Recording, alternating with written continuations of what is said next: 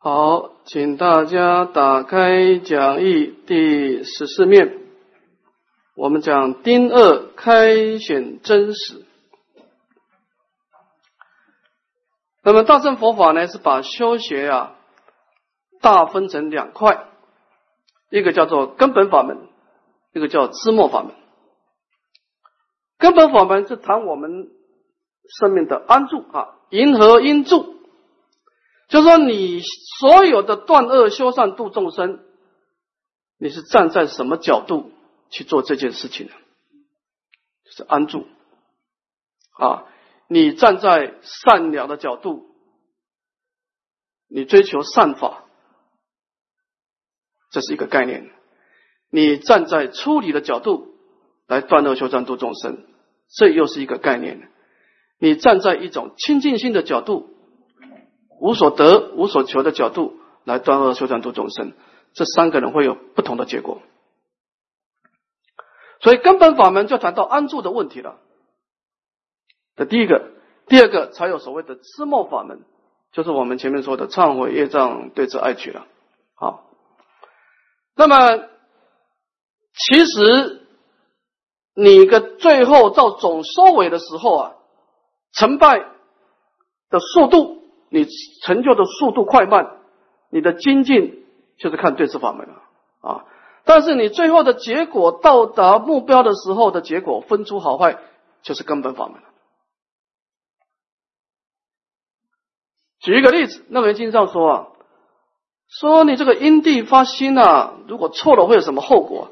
说你拿这个沙。啊你煮了半天呢，它是有一个结果叫做热沙，你不可能把沙煮成饭的，因为你的本质是沙。那么你要把它煮成饭，你必须要找到米啊，因为米是饭的因地啊。所以你要成佛，你得找到成佛的密因啊。如来密因为什么？那人叫如来密因，一指如来密因，你才有资格谈修正了义、成就自利的功德。呃，诸菩萨万恨守楞严利他的功德，你根本你没办法修正了义。如果找不到因地，你不可能修正了义，你也不可能成就菩萨的六度万恒。所以，这个如来灭因是整个楞严经的根本思想，叫做安住，就是你必须找到米，你才可能煮出饭。不管你煮得快，煮得慢，你只要找到的是沙，你就跟成佛不一。不一样，因为你那个因地就不一样了啊。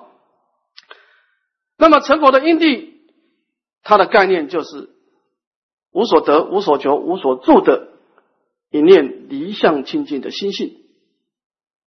这个是整个大乘佛法的共同的安住点啊，就是十方诸佛啊，无不同持法界流，无不还归此法界，就是一念心性啊。那么这一念心性呢，我们分成两块，我们来看。在真实的心性当中呢，首先它是离一切相的色用归体。离离一切相，当然它不是说它完全没有相状，它有相状，但是它是无助，它跟相状不是连在一起的啊。这个心性呢，它是离相，它不受相状干扰的啊。这个是讲到它的破妄。那么显真呢，它能够集一切法，它又能够一体启用。那么借相修行，所以大乘佛法对相状是两个态度。首先，先离相。如果出家众来说呢，我觉得你至少要有十年的时间先离相，先先把相状放下。不管是杂染相、清净相，先你的心呢，要先往内走。修行是要先往内，然后再往外。先找到你心中的家，十年，把相状慢慢的脱落，慢慢脱落，慢慢脱落。先先放下邪恶的相状，再把清净的相状也放下，放到最后，啪！本来无一物，何如的尘埃？这个就是你的生命归零了。生命归零以后，你再开始从这个地方发菩提心，从空诸假。这个时候再借相修心。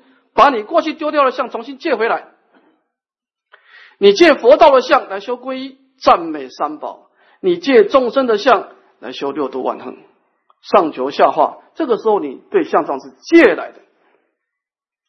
所以你这个时候，你曾经离过相以后啊，你再去跟相状借助的时候啊，你会用它而不住，是借暂借，借假修真，借相修心，托比义正，显我自信。我借布施的相，开显我内心自信本具布施的功德；我借持戒的相，来开显我自信本身是持戒的功德。我借阿弥陀佛的圣号来开显我自信本具净土的功德。这个时候，你每一种修行都得到自信功德力的加持，这个叫称性起修。按照《法华经》佛陀的说法，就是说，你坐在大白牛车了。如果你今天没有从离相清净下手，然后再借相修心呢？你就是你，你当然说，我从这个地方要到火车站，说哎，我骑脚踏车也可以去嘛，当然可以了啊。但是你骑摩托车也可以，但是你要是骑坐车子，不是更快吗？啊，所以诸位修行，你掌握什么方法，真的会影响到你的速度，也会影响到你的结果。方法真的很重要。我不管你过去烦恼有多重。我也不在乎你业障有多深，因为这都是虚妄。关键是你是不是掌握一个正确的方法？因为你方法错了，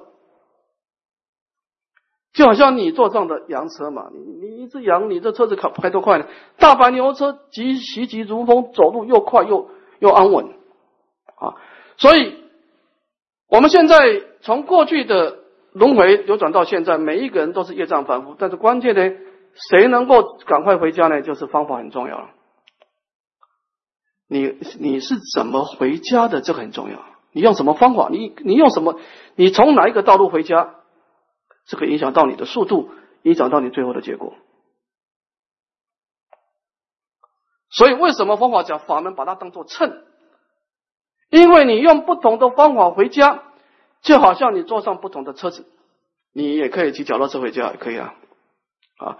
你也可以用跑的回家，但是你坐车回家是最快的啊！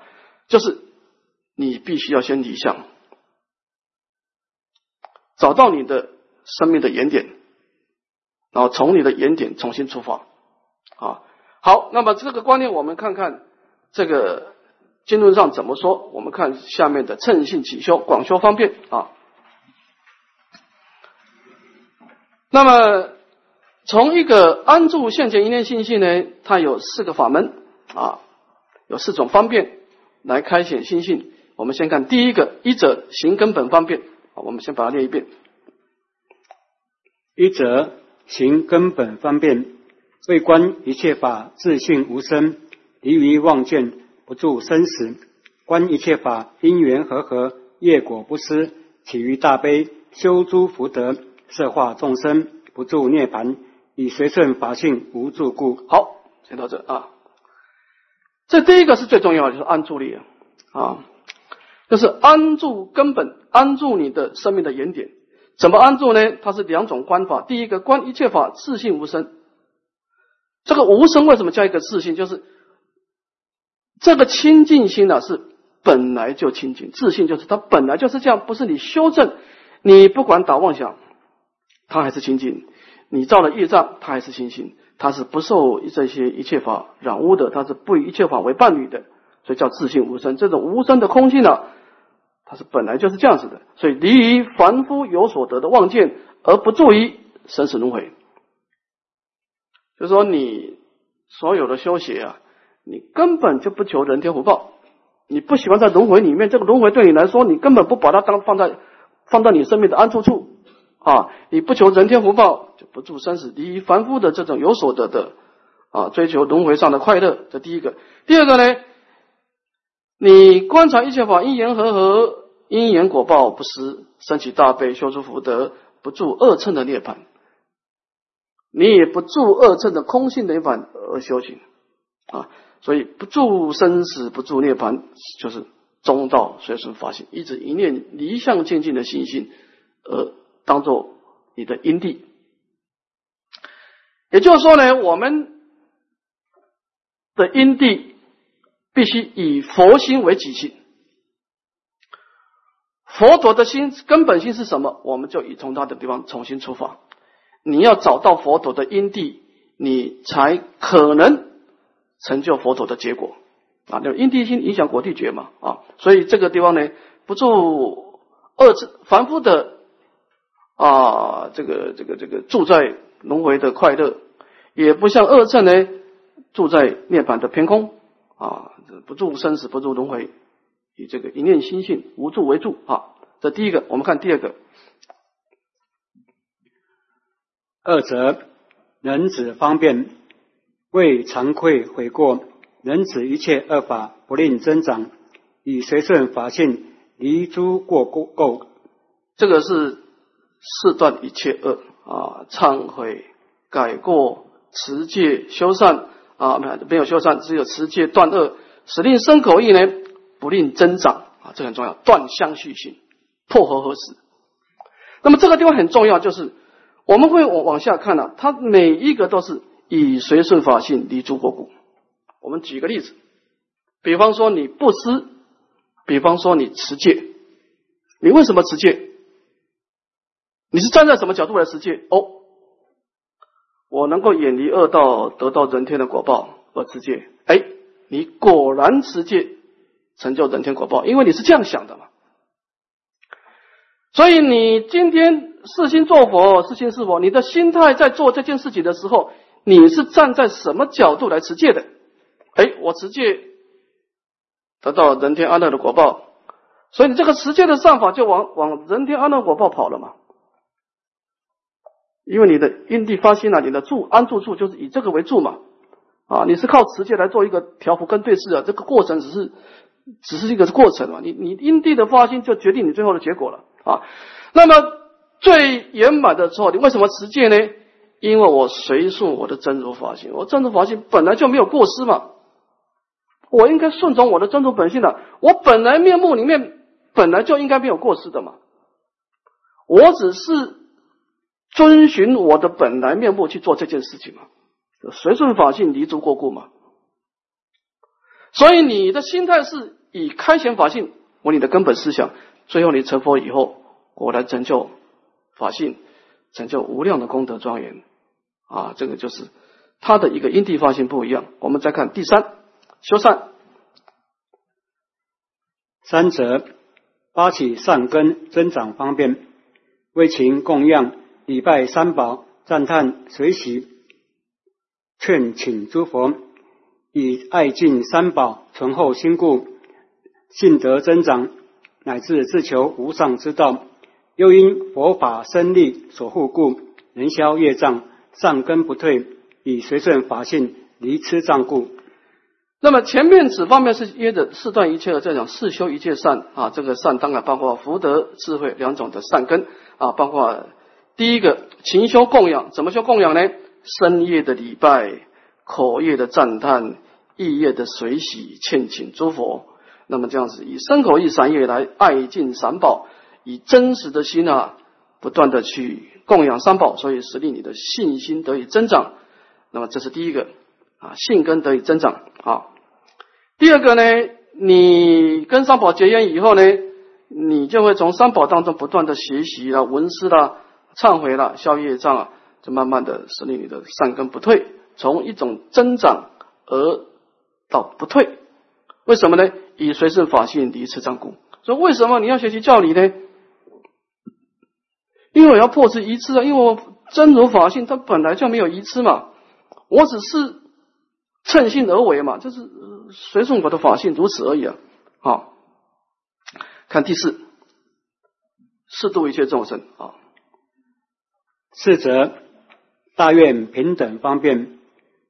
所谓发愿尽于未来，化度一切众生，此无有余，皆令就近，无余涅盘，以随顺法性无断绝故。法性广大，遍一切众生，平等无二，不念彼此，就近即灭故。那么他的他这个一子称性所发的愿呢，是时空无尽的啊，在时间上呢，只近于未来。他没有说啊，我呢度化众生，度化个几生就休息了，他没有，他是近于未来计。那么他度化众生呢，他的空间呢也是无穷的啊，一切众生，那么皆令就近无一涅槃。为什么你要这样做呢？因为法性本来就没有时间空间的障碍，它是时空无尽的，所以法性广大，遍一切众生平等无不恶，不念彼此恩怨，就近即灭故。所以他的整个断恶修善做众生，乃是以念佛，他的因地发心都是随顺发心，当然他会创造出不同的结果。啊，随顺法性呢，它的特点在哪里呢？它离相，它不受相状的干扰。我们举一个例子来说明。所以有一个猎人。他呢买了一只小的老鹰，那老鹰它就小小的，它就跟鸡长得差不多了，就是比当然它的肩膀、它的整个爪子比鸡强壮哈。他为了它一时方便的，就跟鸡养在一起，养着养着养着，哎，这这已经长大了。当然，它的肩膀、它的这个手背特别有力量。但是这个老鹰呢，从小到大，它的成长过程呢，看到的都是鸡。他的欣喜啊，他认为他就是一个鸡。你看过鸡会飞吗？当然没有哈。所以他的心形的影像啊，就是一个鸡的影像。那么这个老鹰长大了，就说：“哎，你应该扮演老鹰的角色啦。”这这这说：“我怎么能？我不会飞啊。”所以这个这个这个猎人训练他很久，这个老鹰老是飞不起来。后来这个猎人实在是很失望啊，说：“算了，留你也没用，一天到晚只会吃饭啊。”就把拿到这个悬崖上啊，就让它自由落体，就把它放下去。但是你要知道，本性不会失掉了，虽然它会被相状一时的遮盖了，本性不失啊。所以这个老鹰快要坠到地上之前，它的本性发挥啊，展开它强大的翅膀啊，从地飞起来。这说明了什么？就是说，我们意念心性本来清净，但是我们经历过太多次的生命经验，这对我们伤害太大。本来生命是生灭的，但是我们把每一次生命都当真，所以在我们轮回当中，每一生啊或多或少都会留下一些不好的阴影。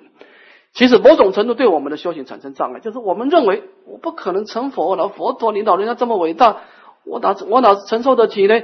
因为我们从小到大，我们有一些不好的事情发生的，不好的行为发生的。虽然这个事情过了，但是我们的执着呢？在我们心中留下一些邪恶的阴影，让我们觉得我们走不出我们心中的阴影。所以，诸位成佛最大的障碍是你自己，因为我们的生命经验累累积的太多相状，这对我们是不利的。我们生命经验把自己捏造成我就是一个生死罪障反复，结果我们果然变成生死罪障反复。就是你，因为你自己老是这样想嘛，因为你心中太多生死罪障防护的相状。现在你必须做一件事情，把这些相状全部拨开来。它不是你本来的东西了，它是你生命经验留下的影像啊！这些影像对你没有好处，因为我们的生命经验没有成佛的相状。我们生死轮回都是跟佛凡夫在一起，你哪有你哪有欣喜好的东西呢？所以这个之后呢，我们从无量劫到现在，我们生生世世留下的影像啊，到现在啊，只有一个情况，全部把它归零，让相状全部脱了。到底我原来是怎么回事？清净本然，周遍法界，跟十方诸佛众生本具诸佛所证，同一心性。你必须这样做，你才有希望。如果你要带相修行，你要把你过去生生命经验留下的相状带放在身上再来修行，那你就从业障反复开始修行了，你就慢慢修呗，你就慢慢你就慢慢来，你就用走的走到佛道之道之间了啊！所以你现在必须要怎么样呢？离一切相，这些相状我都不承认，跟我没关系。诸位，你不承认它的存在，它对你就不构成干扰。虽然有，你就是心常觉照，不随妄转，它不再干扰你了。你过去的影像，你过去的阴影，对你不会构成干扰了，所以你就能够发起无穷的愿望了。这个就是你的因地了。如果你今天把心中的相状还抓得很死，那你只能够时时勤佛事，莫使者尘埃啊！就这样子，从这边开始了啊。所以你的因地发心一定会影响到你最后修行的成果，而且会影响到你的成长的快慢。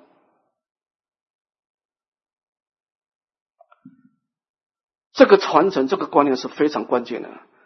你如果这个地方走错了，你生命就无法弥补了，因为根本法门没办法补救的。就是说，你走错了就走错了。我自末法门，我缺了布施这一块，我以后还可以来把它补回来。本来菩萨道本来就是有自身上、悲真上、自真上先求智慧这一块，等到后面成道以后再来补这个慈悲这一块，这个没关系。有了悲真上，先成就福报，再来补智慧。这个六度对治法门都可以慢慢补修的，但是你根本法门你没办法补，因为你已经养成习惯了，你的种性已定，你的跑道已定，你只有到结果以后再开始微小向大啊，所以这个地方就是说你念佛，待业往生，我们花了很多的努力。去忏悔业障，把业障降到最低。我们花了很多的努力去调伏爱取，当然不可能把它弄得干净，剩下的就靠离相的力量来来吸收。就说临命中的时候，即便有少少的业障现前，临命中的时候有些少少的烦恼现前，但是因为你安住现前一的力量很强，你能够不随妄转，你照样可以走过去。因为你平常就养成一种，你心中的相状出现，你就不随他转嘛。你不跟他感应道交，他他的有跟没有一样嘛。所以这个根本法门很重要，就是说，当你对对视法门做的不到位的时候，剩下的东西由因念信心来吸收。当然，理观不爱世修，该忏悔还得忏悔，该对峙还是对峙。啊，站在没有业障的角度去忏悔业障，站在本来没有烦恼的角度去调伏烦恼，站在本来没有生死的角度去了生脱死。所以，我们理不能爱事啊，根本法门不能爱对治法门。啊，好，这个地方就所谓的彻性起修啊，它的一个思想模式。我们看丁山的功德超胜啊。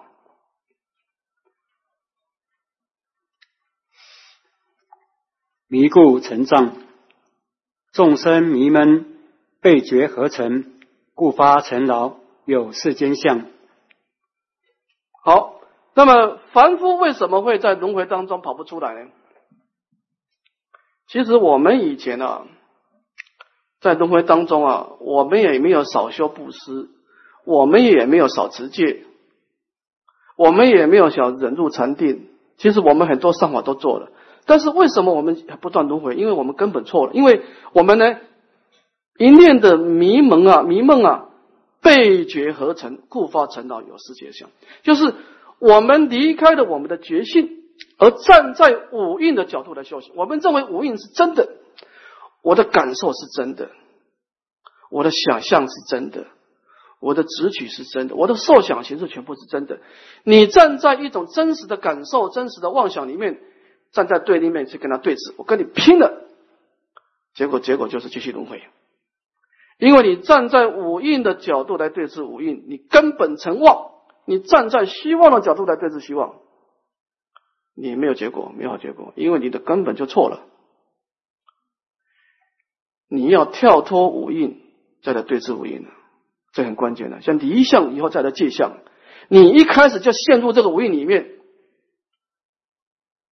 你跟五蕴纠缠不清了，这就是为什么我们的持戒布施经过我们的内心以后，哎，变现人天果报。佛陀因地的时候布施持戒，结果佛陀变成光功德庄严。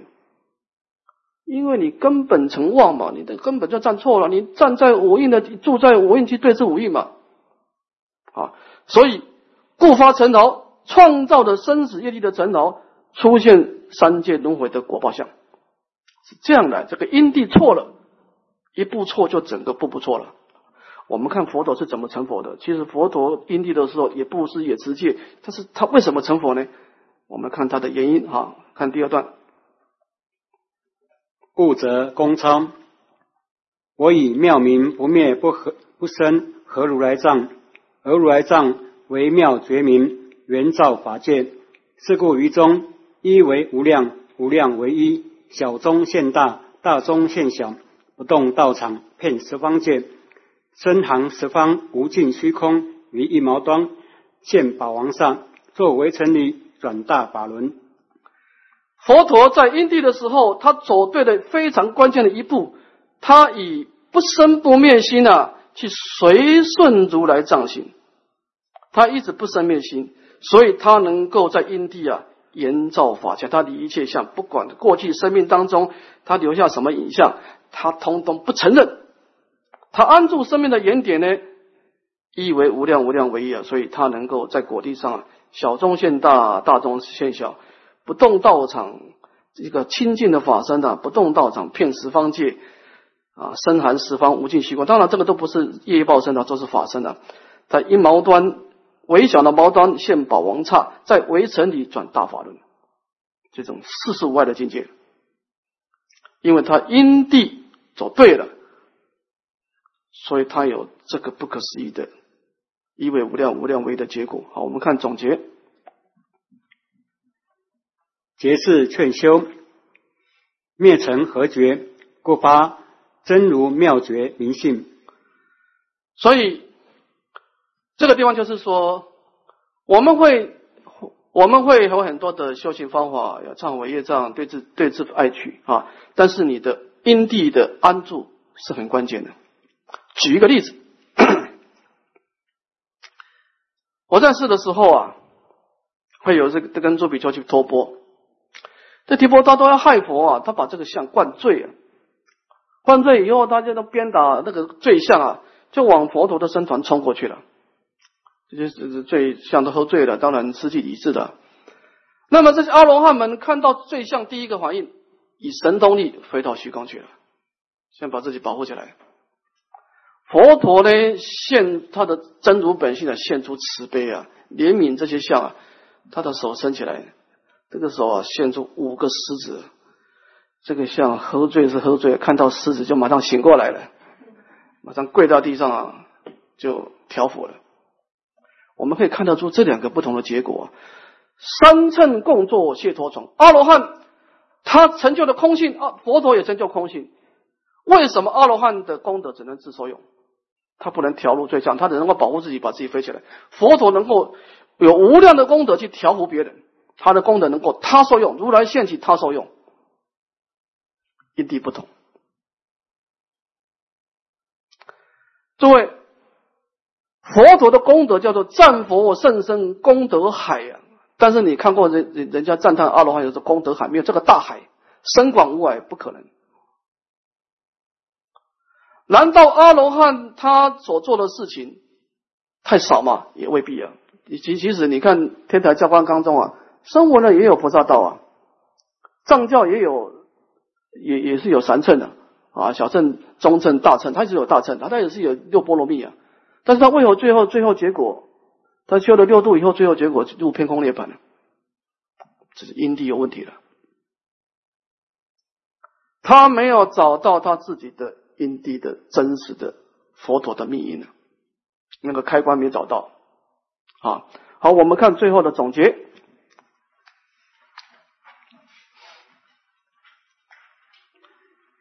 这有两段，好看第一段。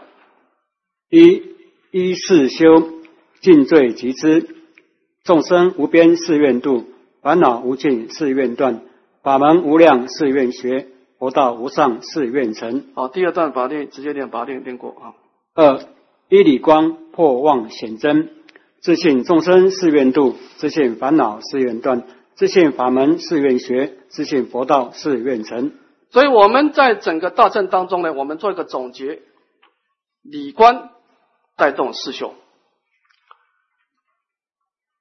站在自信的角度发起四弘誓愿；从四修的角度呢，我们回到五蕴的众生世界来对视我们的感受、想象、爱取，去忏悔业障、积极质量。如果你缺乏的理观，你只永远活在众生无边誓愿度。烦恼无尽誓愿断，法门无量誓愿解，佛道无上誓愿成。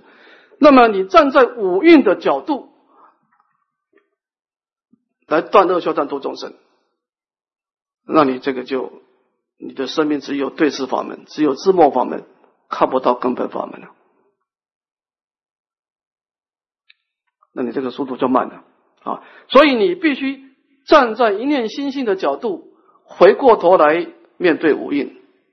再讲一次哈，我们现在的因缘果报业力啊，创造一个色印物质世界、精神世界有四个，你的感受、想象、执取，还有阿赖耶识的库存，四个东西。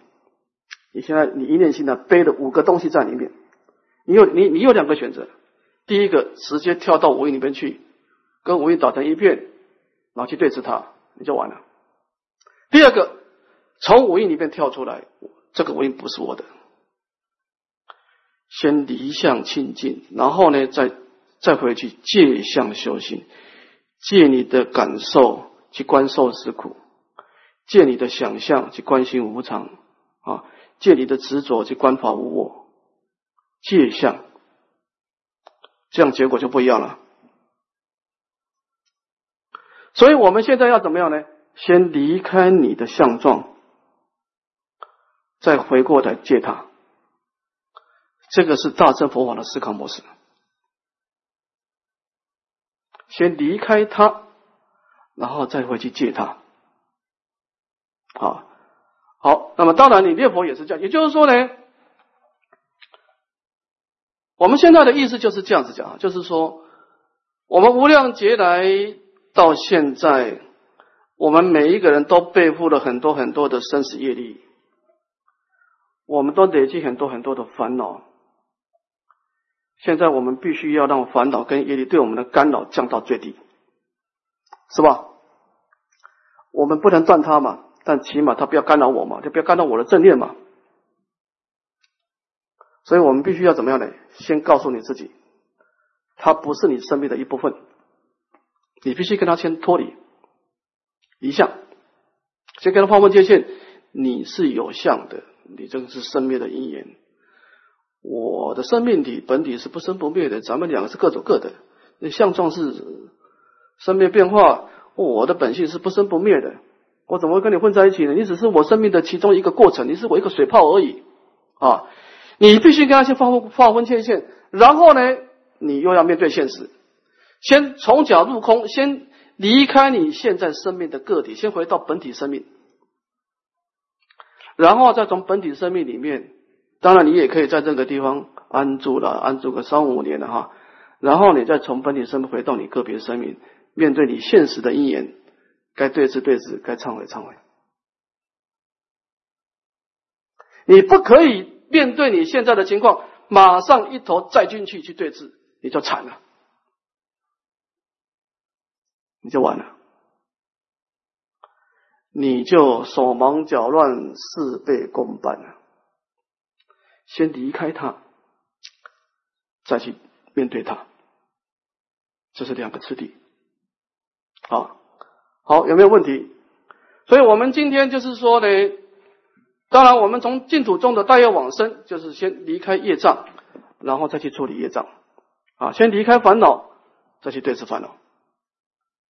所以，从这个次第来说啊，忏悔、调伏、安住啊，第一个是先求安住，安住以后才去忏悔业障、调伏爱取。好，我们先回答几个问题啊。这昨天提出来的，法师所谓求生净土，须对业力做整合，如果以前所造的业不知善用其心，现在因果上如何挽救？当然就忏悔嘛，因为业力它是不断的变化嘛。你因为这个业力本身它是由意乐带动的嘛，这最终兴起将心忏嘛。你把那个忏悔，因为你造了罪以后，这个业力被保存了，但是那个意乐一定在你的心中有一个一一种犯罪的意乐嘛。那个意乐就是你要去对视那个意乐，你意乐一对视的，你喝责自己的犯罪的心。那么这个业就改变了，最终兴起将心善，心动灭是罪欲望啊。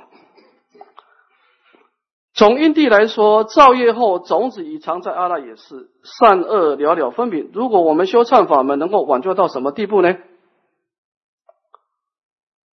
我们能够挽救到那个业不让它变成不增长业，就是它业在，但它不障碍我们往生，让它沉淀，你可以挽救到这个程度。忏悔不是把所有的业都忏干净了，我们没这本事了哦。我们只是让业力的势力磊落，变成不增长业，它没有得果报的力量就可以了啊，临终无障碍就可以了。就果地而论，以前所造的业心力散漫，如果我们现在再用回向，可以补救吗？修行所有的东西都可以补救，修行啊，改变永远不会嫌太晚。因为阿赖耶是随时等你，什么东西都可以补救啊！当然你不能等到黎明中了，黎明中就没办法了啊！净土法门将业力集中在往净土方向，请问法师，我们回向的时候，除了求生净土，亦兼带有其他的菩提业力，会不会影响往生？当然有影响啊，但是好的影响没。法华经上说哈，一佛乘。就是说，你今天为了成佛而往生，这是一种概念。第二个，你是为了往生而往生。你为了成佛而往生，你会得到菩提的加持力，得到自信功德的加持力。那当然不一样嘛。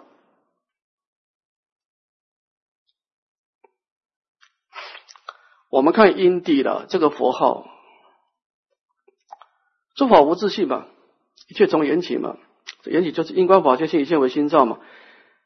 你念这句佛号，你希望这个佛号是往生，你的因地就把这个佛号的力量定义了啊，就法性量等虚空，但是众生发心自小，你认为这个佛号就带你到净土，那么这个佛号把你带到净土以后呢，这个佛号的功能就消失了，因为你刚开始给它的定义，啊，你的名言就是就是这个概念而已嘛。那么你今天为了成佛而念佛，你把往生当中一个生命的过渡。那么这个时候你符号念下去的时候，你为了往生净土，为菩提道求生净土，你给这个符号两种力量：第一个往生的力量跟成佛的力量。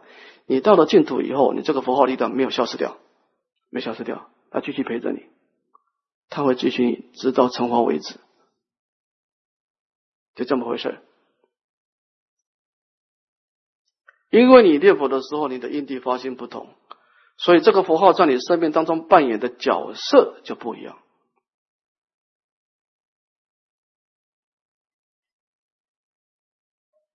这个就是缘起法，就是说佛号到底对你扮演什么角色、什么功能？答案是不一定。它有无穷的功德，但是你是给他什么样的定义？他就表现出表现出什么功能出来？所以古人说嘛，法性量等虚空。其实布施是可以成佛的，持戒也可以成佛。但是因为你今天为了人天而持戒，你就把布施跟持戒定义做人天，所以这个布施持戒得到人天果报以后，这个布施持戒的业就消失掉了。佛陀给布施持戒呢，是给他一种成佛的定义，所以他布施持戒的业啊，是一直达到到成佛为止啊。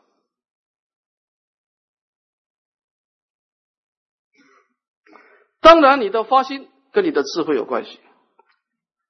你可能要发广大时空无尽的愿，一定要安住，你要能够啊回光返照，正念真如，找到你的清净一向的清净心。也就是说，你的见地影响到你的愿力，影响到你生命的格局所以整个修行总来说就是你的智慧，就是我一大师讲，你没有高超的见地，你就不可能有高超的愿力，你更不可能有高超的品格，因为你的智慧就这么小，你的格局就这么小，你念的所有的佛号也就这么小。好，这就是为什么我们必须要先离相，先把自己的生命经验先放下，因为我们生命的经验。都是有限量的，你必须把它归零。我们生命经验给我们的相状，没有一个是成佛的因地，没有，没有，因为相状的东西都是有限的，都是时空有尽的。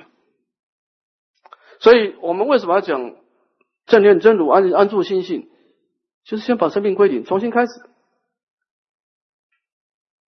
啊，是这个意思。好，那么这个地方有没有问题？我们讲到了三种思想：人天、二乘、大乘。啊，请说。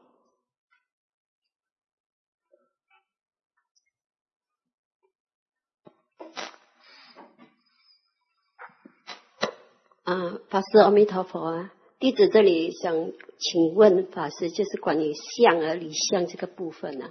那刚才法师一直讲到，把我们的就是相归零，归到。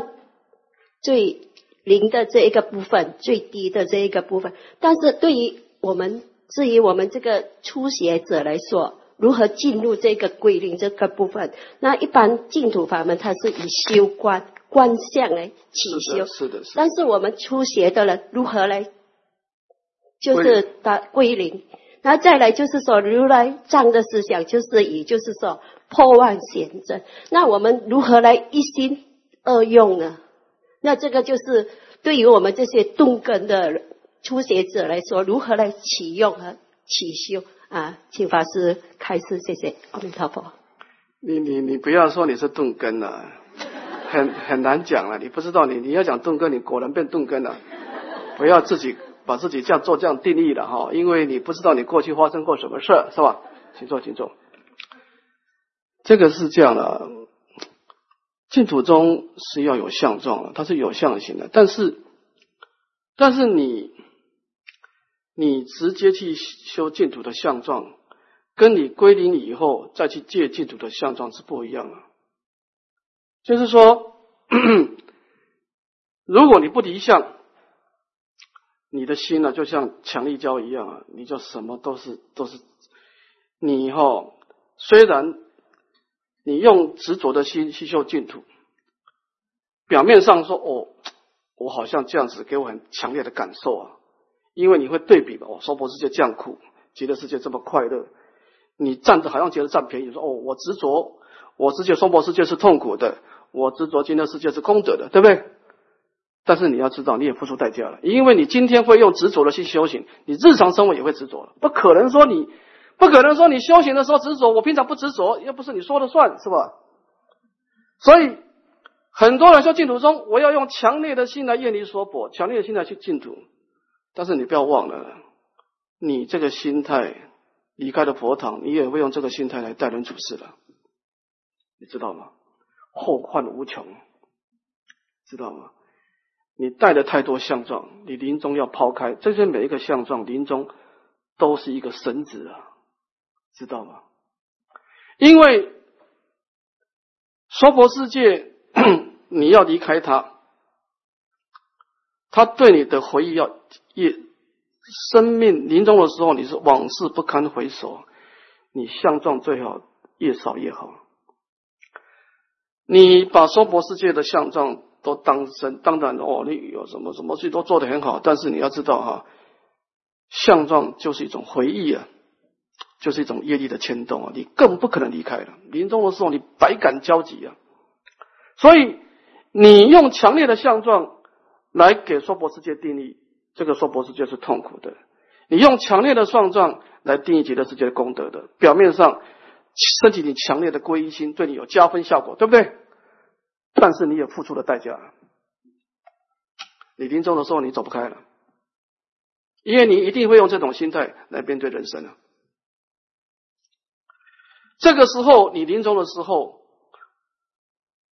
那些对你有有感情的人，在你心中都会现前，向你招手，你走不掉，真的你走不掉，因为你平常养成习惯了，你对所有相状，所以你用强烈的相状，虽然表面上你占的便宜啊，所以虽然我承认成就空性的人，他对娑婆世界的厌离相对会薄弱一点呢，因为他本来就没有相对界净土中的好药对执着了的，他也会薄弱一点。但是整体来说还是划得来，因为他人世间也会淡薄了，他离开娑婆世界也会自在一点了。离开娑婆世界不简单的，因为你在人世间打滚太久，我们不要说前生了，你今生在娑婆世界混了七八十年，你说走就走，是吧？石头都碰出感情了，是不是？你整天去那石头那边打坐，对石头都有感情了，是不是？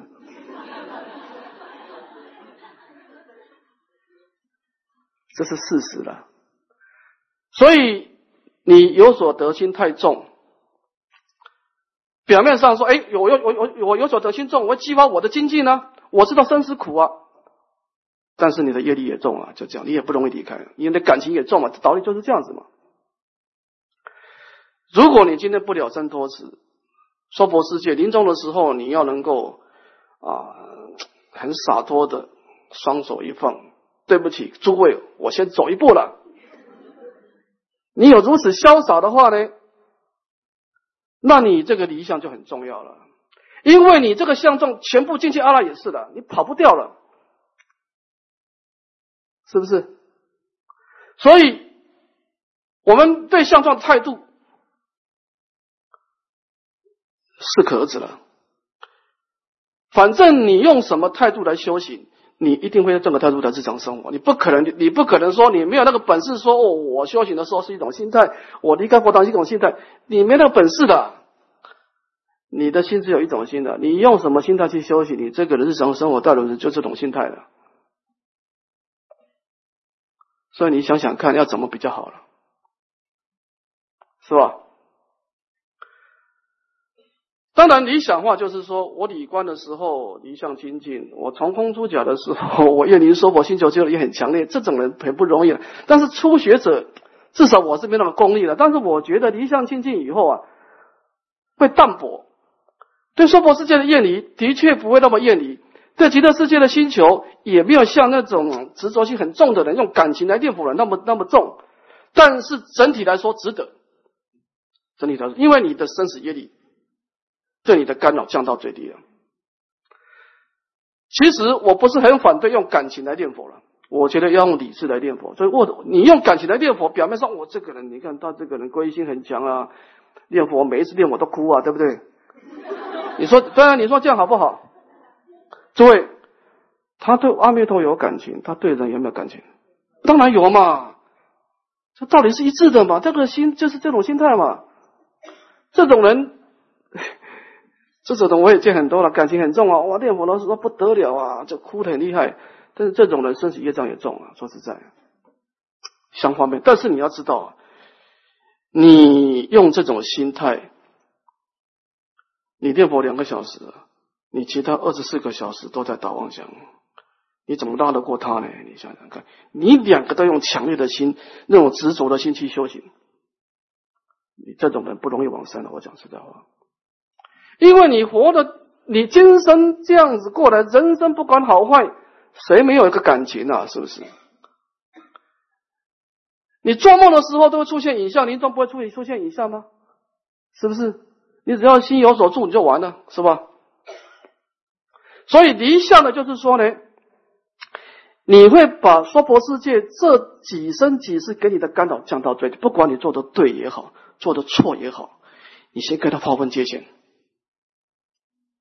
你必须要这样子，只有这样子而已了。所以偶一大师想，先求淡泊。其实淡泊就是离相的意思了。当然，他也会有困扰。我承认这个东西，就是说，你到最后越离说佛的心好像也没那么强，心求极乐的心也没那么强。可能我的功力还不够，还要再加强从空出假这个假观的力量，还要再增长哈。但是整体来说，值得。因为你起码摆脱的阿赖也是嘛，要不然阿赖是怎么放过你？临命终的时候，你想阿赖会放过你吗？他的向外释放生死业力，向内给你各种感觉来刺激你，你过得了生死关吗？是不是？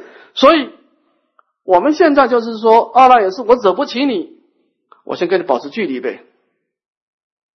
我不明，我先不跟你保持距离嘛，等到我到了净土，我再来处理你嘛，是这个意思嘛？是不是？本来就这样子嘛。阿赖耶识是怎么形成的？多生多劫，诸位，我们经历过无量无边的生命经验呢，才才有阿赖耶识啊。你用八十年的时间要处理这个无阿阿赖耶识这个大水锅仓库，你有本事八十年去处理阿赖耶识，不可能的，是吧？所以你跟老师跟他保持这里嘛，我的一切相，因为阿赖也是要干扰你，他必须要透过相状，就是阿赖也是的所有的烦恼的势力、业力的势力，他必须要先透过心中给你出一个相状，去刺激你的感情。如果你对相状不受，他哪里一点办法都没有了，因为你们之间没有桥梁了。就是说我没办法处理阿赖也是我把我们之间的桥梁断了，我离相，因为阿赖也是业力要输送到你的生命，它一定有一个相状让你住，你才有办法把他的业力输送到你的身心世界来。所以这个离相法门是让业力对你的干扰，你过去的恩怨的感情的干扰降到最低的唯一的方法，唯一的方法，没有其他方法了。就是把生命归零，在那个地方坐下来，你没有其他更好的方法了。你说我以佛号为主，你以佛号为主，阿赖也是照样可以伤害你。他给你一种感受，给你一个情绪，给你一个让你感动的临终，给你一个感动的感情，你的佛号就完了。多少人在助念的时候，佛号念得好好的。后来你看佛号还是死掉了，他就触动他的感情嘛。他可能听到一个哭声，听临临命中听到看到一个影像，他百感交集嘛，他就走不掉了。所以以佛号为主啊，不能当第一因呐，要站在无相的角度提起佛号，站在本来无一物就提的角度提起佛号，这个佛号才坚固啊。叫守楞严王三昧啊，守楞严王就是就近坚固啊。这个佛号不可破坏，魔王不能动你，生死业力不能干扰你，你今生所有留下的感情，通通不能伤害你，因为你安住到一个无言的鼻舌身意、无色声香味触法，一个没有感受的地方，这个家保护着你啊，你只有这个方法。当然，我们在。正念正如的理观，我们也不妨碍师修。我强调过，该忏悔忏悔，该对峙该对峙，该持戒持戒。理观不要碍师修啊。好，还有没有问题？啊，请说。哎，弟子还是帮人家问的啦，就是。就是有人在问说，因为法师花了这这这三天的时间在教我们说，我们平常要怎么样，就是关照我们的第六世啊、第七世啊，然后就是诶忏悔业障，然后还有那个爱对治爱取。好，然后包括今天安住真如，安住真如就是包括今天的礼观嘛，哈。三个。那问题是我们就是说，我们比如说我们出家就是要做这样子的修行的工作，可是像现在很多那个佛教界，就是说，尤其大陆的，就他们 DVD 流传，就是有的人根本就是一生都没有听闻到佛法，什么叫第六世、第七世也不知道，没听过，然后也没有什么对治爱取啊这一些。所以你们责任，所以你们责任重大啊。对，可是就是。法哎，法师，对不起啊，就是说他临终的时候，有很多人是临终的时候才听闻佛法，然后经过人家助念，然后善知识的开示，然后甚至有的可以坐着走，或者说他临终也是真的。这种特殊的个案我们不谈，特殊个案就是说，我们今天讲的道理呢，是一个正常的修行规则。有些人天生烦恼轻薄，善根深厚，就像你说的，他一生只有四修就往生。就是他没有这个病，但是这种人你觉得很多吗？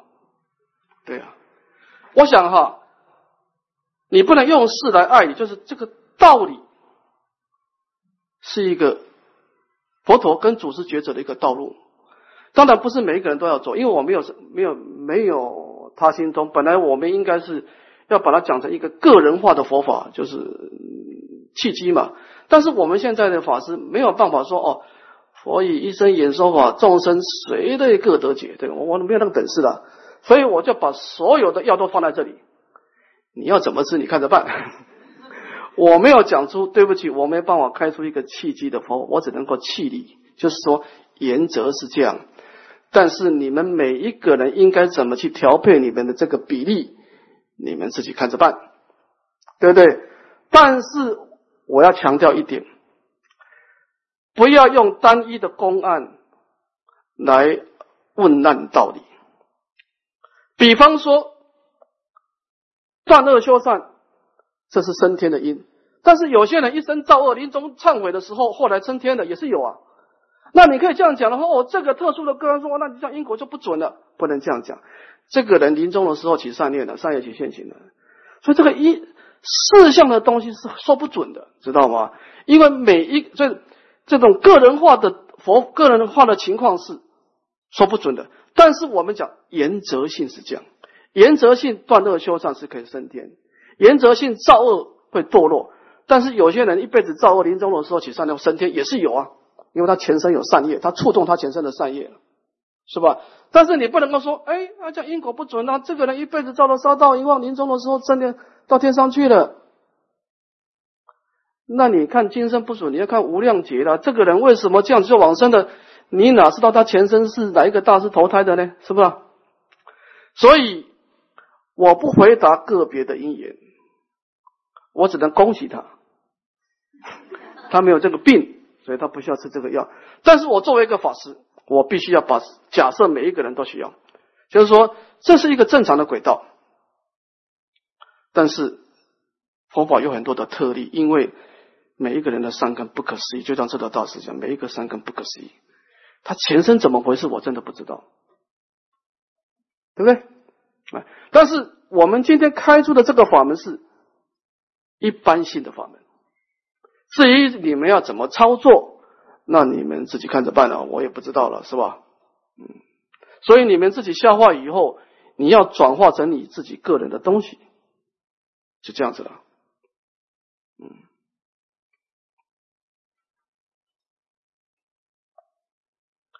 净土宗啊，很喜欢讲特殊的个案。诸位，很多人都说他这个人什么教理也没有学，道理也不懂，就念佛念三年就往生了。你有本事，你念三年，你往生看看。他是他，你是你呀。你们两个的烦恼不一样，感情不一样，执着不一样，是不是？诸法因缘生嘛，每一个各有各的因缘嘛。我们每一个人有不同的过去嘛，我们要面对自己的阿赖也是不同嘛。不能够说他一样你就一样了，所以不能用感应的故事来带动别人啊！诸位，你们以后做法是要知道，感应故事只能够做辅助，借势显理可以，但是不能用事项来爱你，不可以这样子。你误导众生，你说哎，你你这个人什么都不要修了，念佛三年就往生，如果他没往生，你怎么办？你负责吗？是不是？中国佛教两千多年。没有修理观往生的，你在少数嘛？大部分都是你要保持正，你要调伏烦恼嘛。我们现在合理的推论来了，我们现在想想看啊，看你这个人是不是要修理观的哈？你平常有没有烦恼？我问你。啊，你平常有烦恼，你黎明中刚好没有烦恼，是不是这样子？是这样子吗？啊，就说你平常该烦恼起烦恼，到黎明中突然间不要起烦恼了，你认为是这样吗？是这个等流性嘛？哦，你有病你不吃药，你就侥幸说哦，我临终不会发作，是吗？是这样子吗？这样子，所以这这个，反正结果是临终的时候你到往生了，心不贪恋，意不颠倒，正念分明。你有本事不吃药。你有不总是不对治，你能够达到这个效果，我恭喜你。反正结果就是这样。你要达到怎么样？就是说，你临终提起佛号的时候，你对娑婆世界不能贪恋，你不能去回想它，不能去攀岩它。结果是这样子。你要怎么达到这个目的？我没有意见。你有本事达到这个，反正这个是一个标准。我再讲一次，没有一个人是起颠倒的时候往生的，没有，没有。待业往生，他必须在调和位。如果你觉得说我不要忏悔，我也不要调调伏，我就念佛一路念到最后，我离去正念，那我恭喜你，这个人善根深厚，烦恼轻薄，你不需要吃药嘛？但是如果你可以，你说法的时候，你不能用你的标准去说法，因为你可以，别人不见得可以，是吧？作为法师，我们必须要假设每一个人是正常人，正常人嘛，是不是？嗯，好。